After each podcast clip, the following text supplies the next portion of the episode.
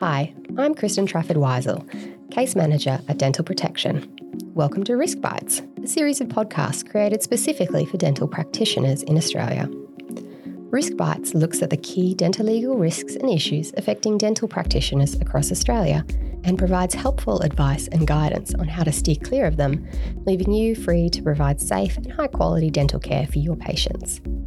We will be rolling out a mini series within Risk Bites this year called The Tipping Point. These case discussions are intended to identify and explore the moment in time when a patient moves from being a disgruntled patient to actively becoming a complainant.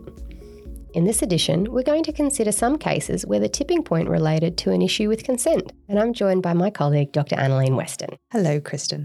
Annalene, I think our listeners would understand that a valid consent is recognised to be a critical component of patient care. Yeah, I agree. And for this tipping point, I wanted to share some cases that highlight this.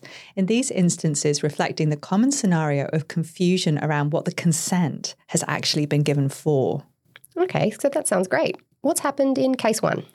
Well, in case one, Kristin, Dr. P had provided a treatment plan to Ms. Q involving mesiopalatal fillings for the 1 2 and 1 1. Ms. Q gave consent to proceed, and Dr. P administered local anaesthetic and removed the caries. But when Dr. P went to place the fillings, he noticed a mesioincisal chip on the buccal surface of 1 2 and decided to fill that while he was there, at no charge and as a favour to the patient. Miss Q, however, was furious when she checked her appearance postoperatively and she demanded the filling be ground away. Somewhat surprised, Dr. P acquiesced, but was unable to take the tooth exactly back to its pre treatment appearance. Miss Q lodged a complaint with AHPRA alleging that Dr. P had treated her without consent and had made value judgments about her appearance. My goodness. So, are we going to consider this one first, or are we going to look at both cases together? I think we'll look at both together, Kristin, because they share common themes. Now, in our second case, Master L presented with his mother to see Dr. K complaining of a painful tooth number 36. Clinical and radiographical examination confirmed a badly broken down tooth, likely hypomineralized in the first instance. Dr. K outlined her findings and it was agreed to extract 36. Dr. K gave an ID block and the 36 was extracted uneventfully.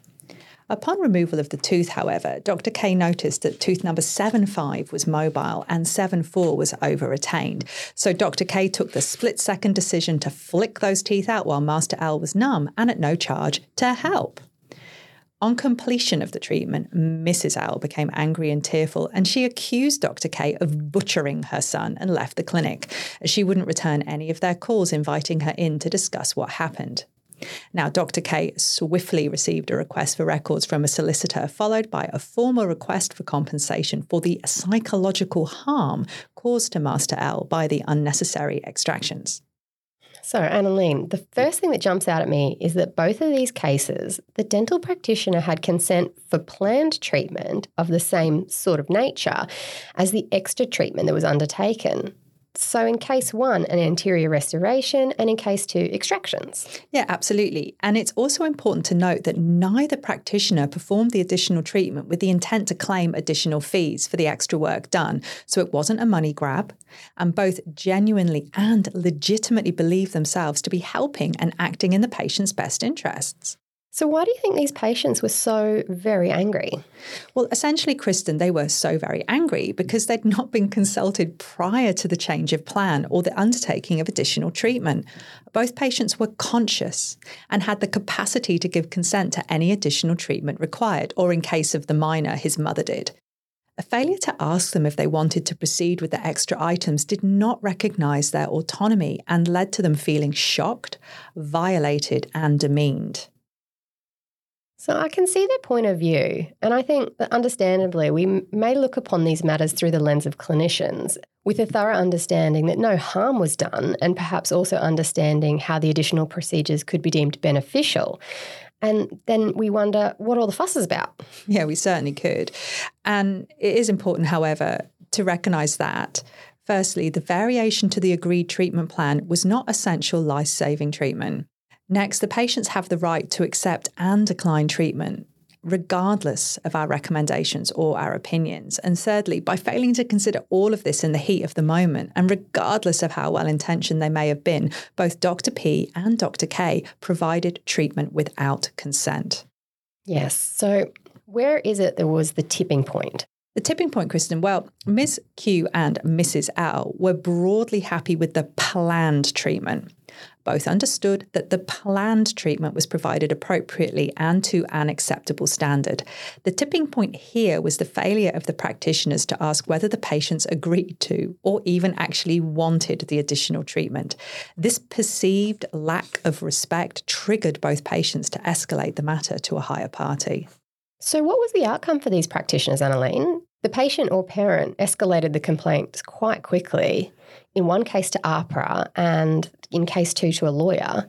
So many of our listeners would be wondering is this normal? Yeah, of course, and it certainly can be. Although remember, many patients do often give the practitioner the opportunity to make right with them before they escalate like this. In these matters, however, the complete outrage of the patient or parent led to this escalation. So, regarding case one, Dr. P acknowledged to AHPRA that they had erred by not asking Ms. Q if she wanted to have that chip filled, and they apologised to Ms. Q for any distress this had caused. Now, Dr. P also undertook some targeted CPD and consent and ethics and showed true insight to AHPRA about how Ms. Q felt, acknowledging that this chipped incisor formed part of Ms. Q's smile and her self identity. AHPRA reviewed the matter and dismissed it, issuing Dr. P with a caution, which, as you and I both know, is look, you could have done better. And I, I think Dr. P agreed that themselves. The request for compensation from Dr. K, however, took a different route. Um, the lawyers were unable, so this is the patient's lawyers to be clear, were unable to support their claim of psychological harm to Master L with a psychiatrist's report, as of course the permanent successors erupted uneventfully and quite quickly, and there was no evidence of actual harm. So consequently, after a very stressful period of time to Dr. K, the claim was dropped. Well, that's good to know. It would have been very stressful for both practitioners. Yeah, very much so. So, a take home message I have from listening to these cases is that it's important to discuss any mid treatment change to the treatment plan with the patient before undertaking the additional treatment. Yeah, it absolutely is. And this is amplified if the treatment is elective, cosmetic, or irreversible in nature. It's also important to remember that the consent for a specific procedure on a specific tooth doesn't automatically extend to the same procedure on other teeth, nor does treatment being repeated in the future. It is not like a catch all. You need to reconfirm the patient's consent. So, application of fluoride's a good example here, isn't it? Just because they've had it before doesn't mean that they're willing to have it again. Absolutely. And finally, remember that whether the treatment is free or a charge attached, the patient's valid consent to that treatment must always be sought. An important point, too. And easy to see how this could be overlooked in the moment. So, thanks, Annalene, and thank you all for listening. And we do hope this podcast was helpful to you and look forward to sharing some more guidance with you on the future. If you like dental protection podcasts and would like to hear more, please subscribe and leave a review.